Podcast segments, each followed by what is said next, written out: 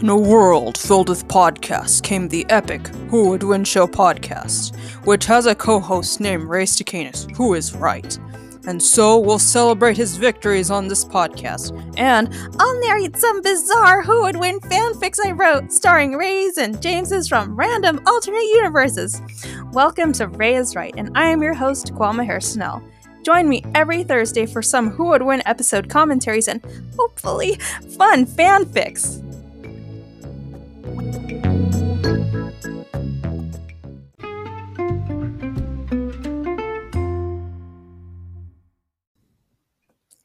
Yes, fam! Ray's winning streak continues with yet another glorious victory on the Who Would Win show.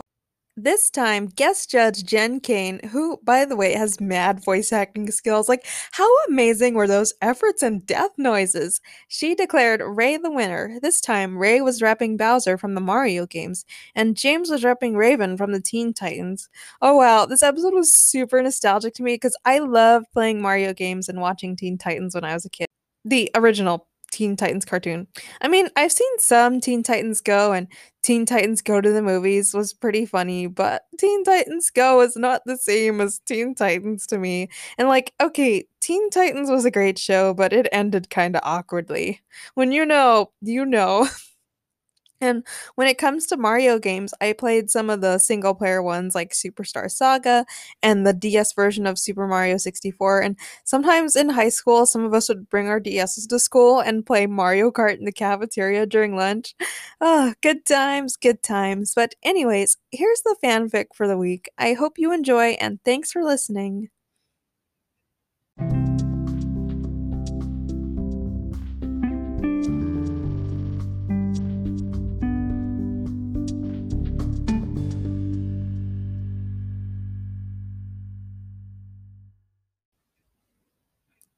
Bowser's Raven Story, a Who Would Win fanfic by Kwame Harsnell. Raven studied her grimoire, trying to master an incredibly difficult spell. Azarath Metrion Zinthos, she began, but she was cut off by the incredibly loud shouting from the living room of the Titan Tower. Booyah! That's how it's done! Cyborg shouted. Ha! Nice! Way to go, yo! Beast Boy cheered. Raven growled and flew down to the living room. Can't you two be quiet for five minutes? Raven screamed. Aw, sorry, Raven. Beast Boy apologized. Well, we got this new Mario game and it's all kinds of fun. Yeah, do you want to try it? Cyborg asked. No! Raven shouted as she slammed her magically charged fist into their Nintendo Switch. Um, oops, Raven said sheepishly. Yo, what was that for?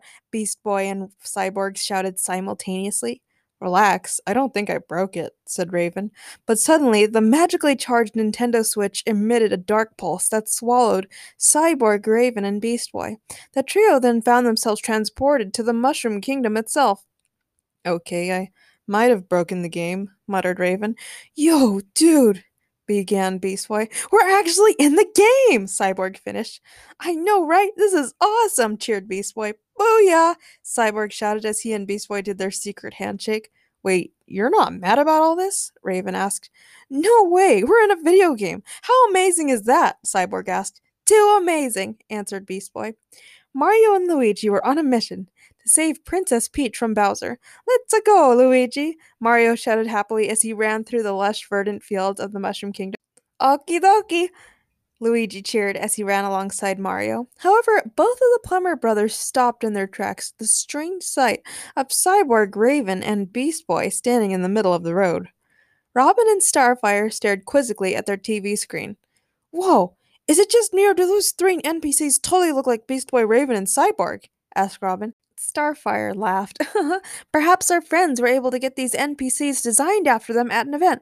Speaking of which, I have not seen Beast Boy, Raven, or Cyborg in quite some time now. Ah, I'm not worried about it, Robin answered cheerily. I'm sure they just went out to get food. Besides, Beast Boy and Cyborg have been hogging the Switch way too much lately. It's about time we got a new gander at this new Mario game. Too true, Starfire agreed. Let us get the gander.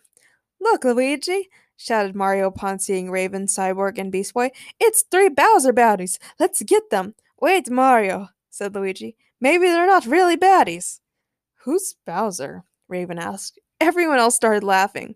Okay, you're right, Luigi. I don't think they're Bowser baddies, laughed Mario as he wiped tears of joy from his face.